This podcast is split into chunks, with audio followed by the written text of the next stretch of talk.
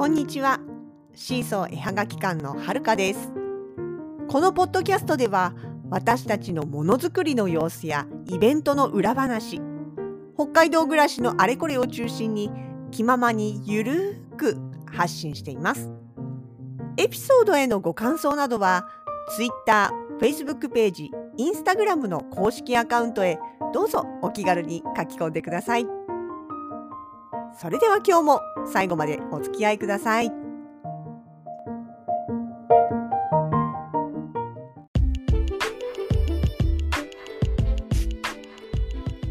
2022年8月の26日。いよいよ来週月曜日です。2ヶ月ぶりのスマイルアートフェスタ。開催の日となっております。今回も会場はですね前回と同じ投稿ストア山花プロム山花店さんですね。こちらのアトリウムの方で開催の予定となっております。今回もね、えーと、前回に引き続きの方もいらっしゃいますしお初の方もいるということで賑やかなメンバーでお届けしたいと思います。しかも今回は、えーと物販いわゆる物販売だけではなくえー、そしてリフレクソロジーはもちろんあるんですけれどもプラスそうです。ついにワークショップもやってまいります。スマフェスといえばねワークショップっていうところもまあ私たちの中でっていうところもありますけどあったんで、まあ、ちょっと山花の方はねまだちょっとあのなんていうのかな会場として初だったので様子を見てはいたんですが今回1件だけですけれどもワークショップの店舗さんにも出ていただくことになっております。そんなスマーフェイスですね、えどんな作家さんが出展されるのかということでいつも駆け足で1回のエピソードで全部詰め込もうとするから本当にねなんか雑な説明になってしまって申し訳ないので今回はちょっと余裕を持って3回くらいに分けてご紹介しようかなと思っております。というわけでの第1弾。え今日はですね3組の参加作家様をご紹介させていただきます。まず、まず、こちらの方、アソートラボ銀貨さん。アソートラボっていう名前の通りもう本当にいろんなジャンルの作品が詰め込まれたチームですね。え実はそれぞれ中のメンバーはですねそあの単独で自分の屋号を持っていて単独でイベントに出展されることもある人たちなんですね。まあ、全員じゃないですけども全員じゃないけれどもそうやって単独で活動される方もいらっしゃる。でも、え銀貨としてチームとして出展されることも多いっていうね。マスマフェスにも欠かせないチーム、本当に初回の時とかね、あのまだまだどうなるか分かんない、その一番最初に富士のとかで、スマフェスやった時にね、参加してくださったりとかした、本当にあのもう心強い、心強い、えー、メンバーでございます。でね、今回はそのチームということで、でね、銀貨さんね、えーと、通常大体出店というか、あの、まあ、なんていうかな、メインになって出してる方たちは4人なんですけれども、実は他にも作家さんがいて、ほとんどそのイベントには出ていらっしゃらないけれども作品だけは実はひっそりあったりするみたいなそんな感じの隠れキャラ的な作家さんもいらっしゃるというね本当にアソートですよ。そしてねトレジャーボックスです。宝箱ですよね。本当にねいろいろな作品があります、まあ、一番多いのはやっぱりあれですかね。アクセサリー系。特に耳関係の耳飾り関係のアクセサリーが充実している感じですかね。そうなんです。うんとね、そちらの方そうでもね耳飾りって言ってもいろんな種類があって一番目立つのはイヤーフックですねイヤーフックってさいまだにあんまり一般のアクセサリー屋さんで見かけないような気がするんですよね私が疎いだけかもしれないけどでも最初にそのイヤーフックっていうものの存在を知ったのはえ、ハンドメイド系のイベントでもうずいぶん前ですよね。何年前だろう。かなり前からね、あのハンドメイド系の作家さんたちはもう普通にこのイヤーフックというのをね、作っていたわけなんです。まあ、ちなみにあのイヤーフックって文字のごとくですね、耳に引っ掛けるタイプの大柄な耳飾りです。耳全体にねこのフック状本当にあの S 字フックじゃないけど引っ掛ける形になるので比較的こう重たいとか飾りが多めのものであってもそんなに負担感なくというかでそして私みたいにあのイヤーなあのなんていうのイヤリングみたいなのだとどうしても途中で痛くなってしまうとか痛くなるのが嫌だからと思って緩くすると落っことしてしまうみたいなねそういうタイプの人には非常にもってこいというかなんせ引っ掛けるだけですから痛くもないし落っこちもしにくいし。そして結構そのね柄というかあのパーツが多くて派手めに見えてもそんなにこう負担がないというところでねあのいろいろなタイプのおしゃれが楽しめるというかねゴージャスからシンプルまで本当作家さんによってね全然系統が違うんですよね。結構今でも、あのー、アクセ関係の作家さんはイヤーフック作られてる方多いんですけどなんでかね一般のアクセ屋さんでなんで見かけないんでしょうね。そしてイヤーフックを知ってる人は、まあ、大概ハンドメイドのイベントとかで見かけたことのある人っていうかあまりそういうイベントに来ない方はそもそも存在をあまり知らないのかもしれないっていうくらいななんか不思議な存在ですよね。そんなね、イヤーフック、銀貨さんの中でもメンバー2人の人が作ってるのかな。だから結構ね、ジャンルというか系統も幅広い感じでね、えー、出てきております。で、そのね、耳飾りもイヤーフックだけじゃないんですよ。イヤーカフってさあのいわゆる耳たぶの下の部分じゃなくって軟骨の部分っていうかなもうちょっと上の方の部分にこう挟むタイプのイヤーカフもありますしそれからあのねなんだっけな私で正確な名前忘れちゃったんだけどイヤーマフっていうか耳全体を覆うようなそういうアクセも作ってらっしゃるんですよね。で形によっては何ていうのかな大きなピアスが耳を貫通しているように見える感じっていうかで何て説明すりゃいいんだろう下手くそだな。うん、そういうなんかねちょっとこう何ていうのかなうーんと目立なんだろう派手派手めっていうかでも意外とつけてみるとそこまで派手じゃないんだよな。なんかねそう変わった感じのものがあったりとかね。とは同じアクセでもストールピンだとかあとはヘアクリップだとかねそういう髪の毛関係のものとかその服飾小物かなブローチとか、えー、そういうストールピンだとかそういったものも作られてます。あそうあとねヘアピン普通にヘアピンもある。このヘアピンはね結構なんだろうリーズナブルな感じなんで1つじゃなくて2つ3つこう束ねた髪のところにバシバシっとつけてるとそれはそれですごい可愛いらしい感じになるんですよね。そうでねえーと、ブローチピンストールピンとかっ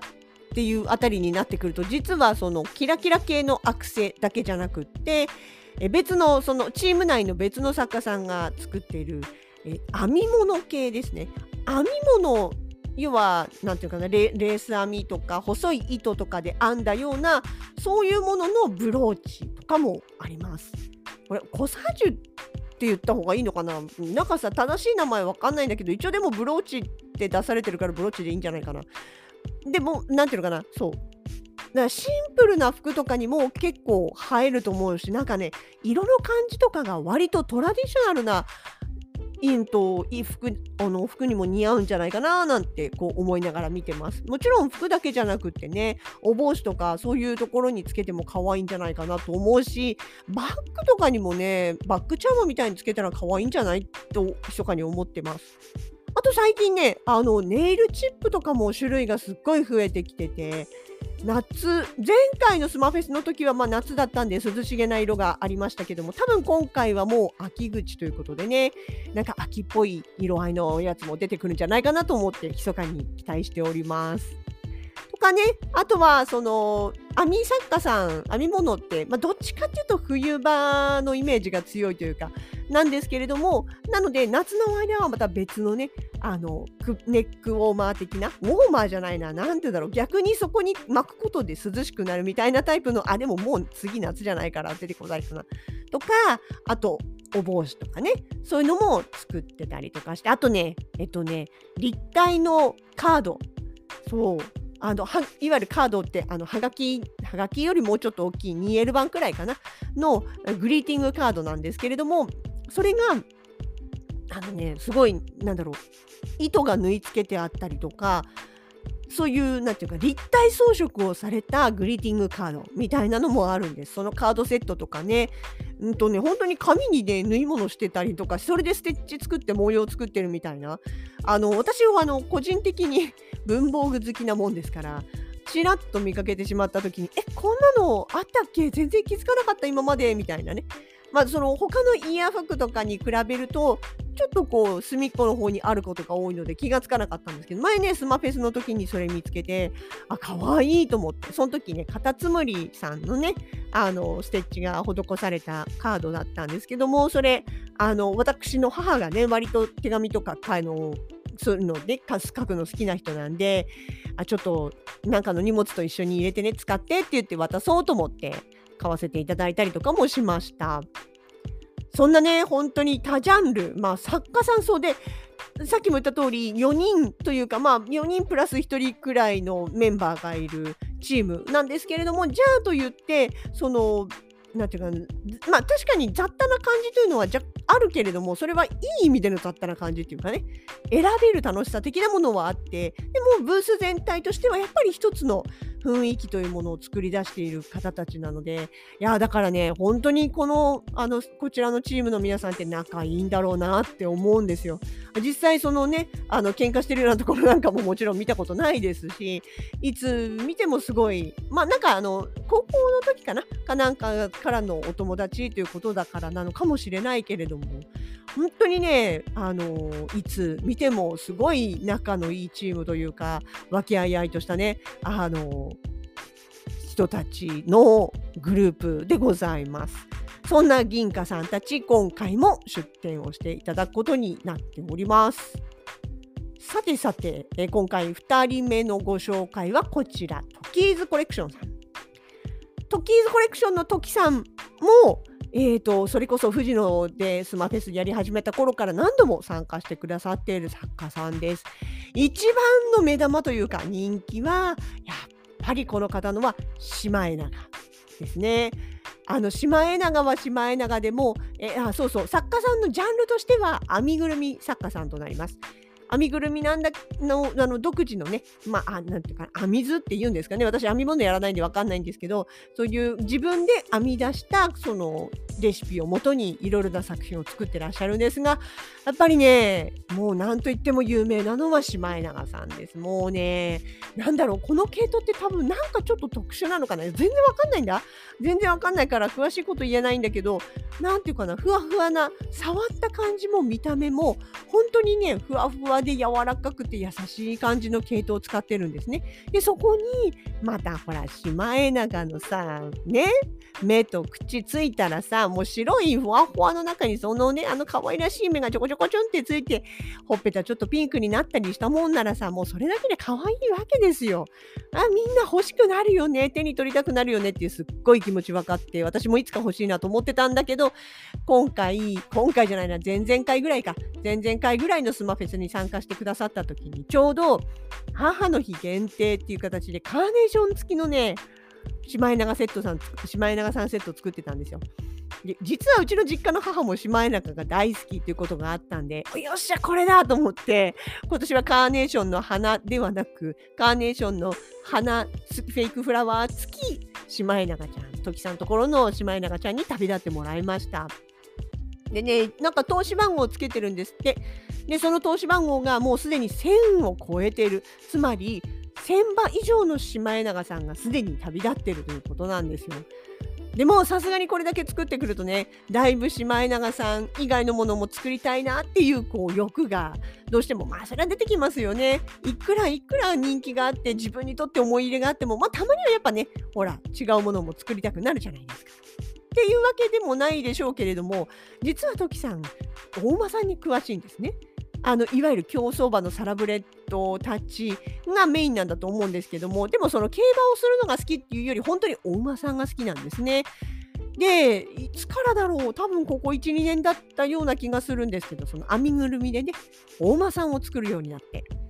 いるんですね。でしかもお馬さんもちゃんとその実物のというかねそのなていうか馬の馬さんの毛もいろんな色があるじゃないですか。影とか栗毛とか青毛とかね。ちょっと そこも詳しくないけどでもちゃんとそのねあのモデルの馬さんがいてその馬さんの毛色だとかあとはえ、ー、となんていうの？手綱というかね口にしてる輪だとか目の色だとかっていうのをちゃんとこだわってでもその形としてはお人形さんとしてすごい可愛らしい感じに仕上げていて、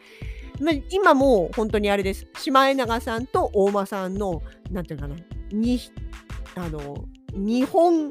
立てっていうんですかねあでもね、それ以外の可愛いお人形さんも作ってるんですよ。もっさもさふわふわの猫ちゃんとかそういうのも作ってますし、網釜口、網で作ったおに編みぐるみというか、うんと、網網でね、あのー、作った、えっ、ー、と、ガマ口だとか、そういったものももちろんいろいろ作ってるんで、大間さんとシマエナガさんだけじゃないんだけど、でもやっぱりね、やっぱりね、あの、なんといっても可愛らしいのはその2つですかね。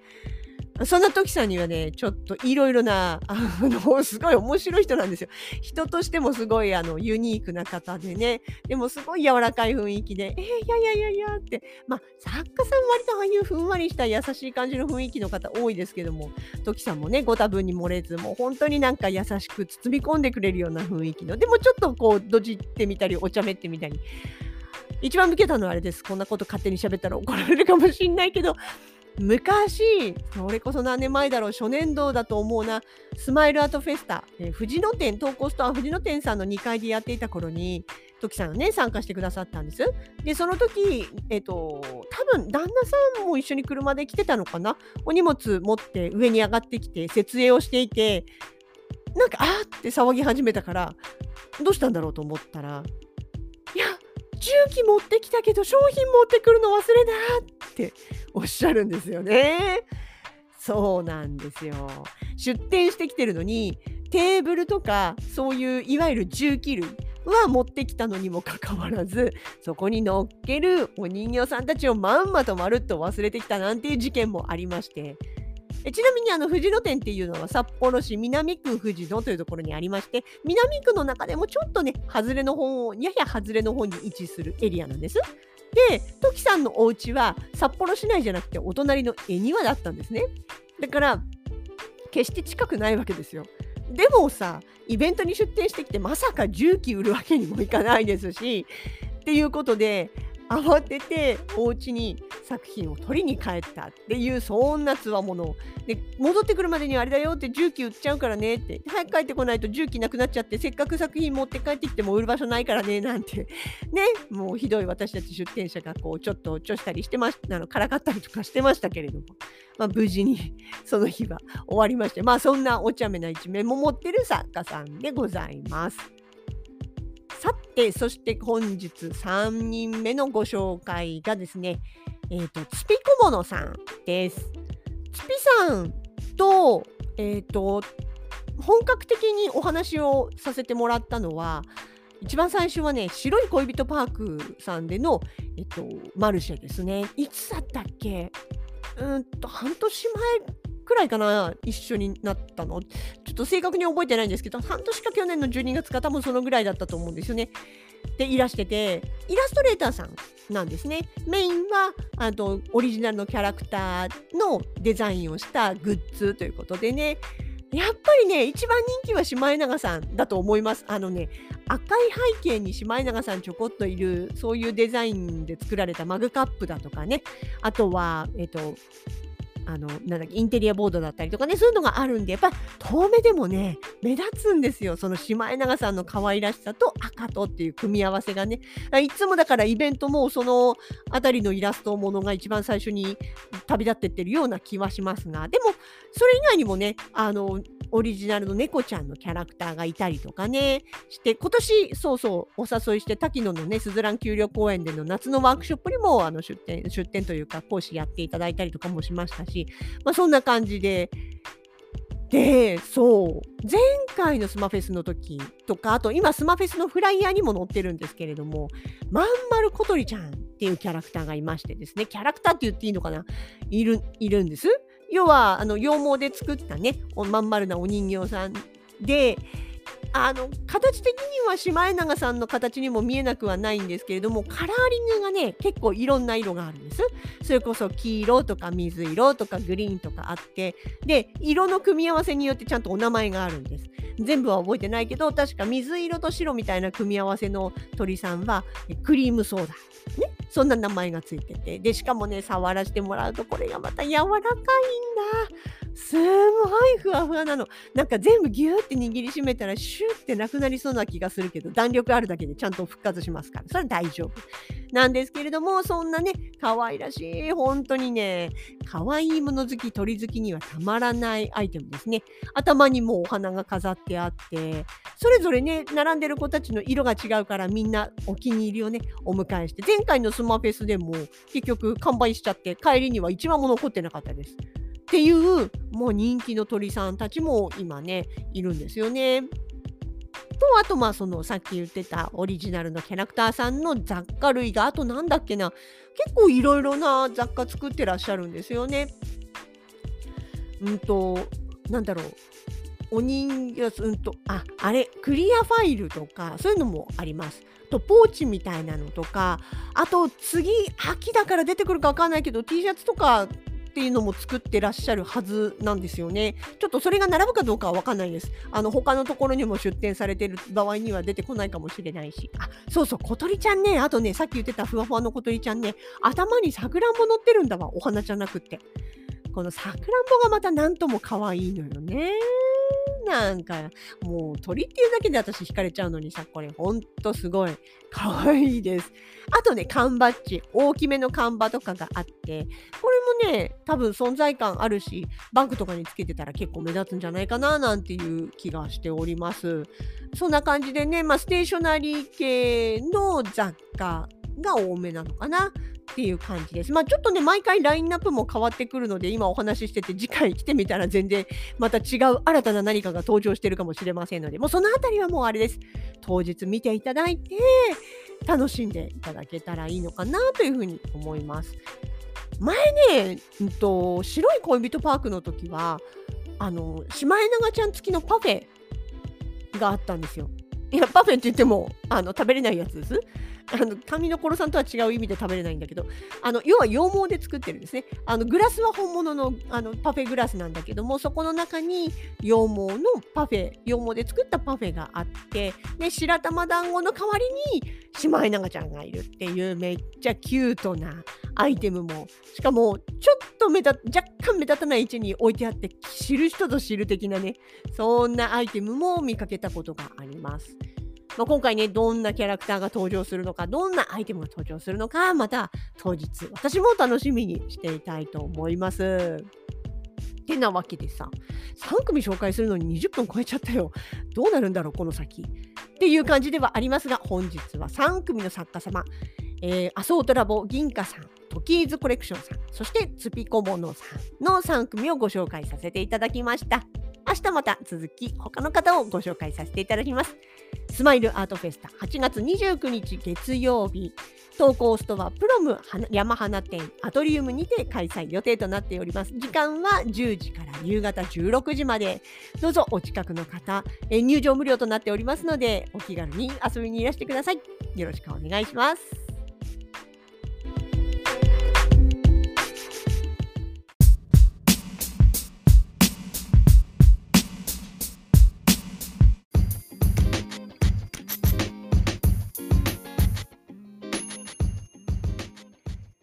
シーソー絵はがき館直近のイベント出店情報です。8月29日月曜日はスマイルアートフェスタ。前回に引き続き投稿ストアプロム山花店での開催です。今回はハンドメイド作品の販売のほかマヤ歴の占いリラクゼーションのマッサージものづくり体験のワークショップもあります。こじんまりとしたイベントですが内容は本格的で盛りだくさんが売りのすまフェス。そして9月少し涼しくなった地下歩に登場いたします。 Hand to Heart ポップアップショップ。2年7ヶ月ぶりの地下歩通路での出店となります。イベント開催7日間のうち私たちは12日月曜日15日木曜日の2日間に参加となります。秋物を取り揃えてまいります。どうぞ遊びにいらしてくださいね。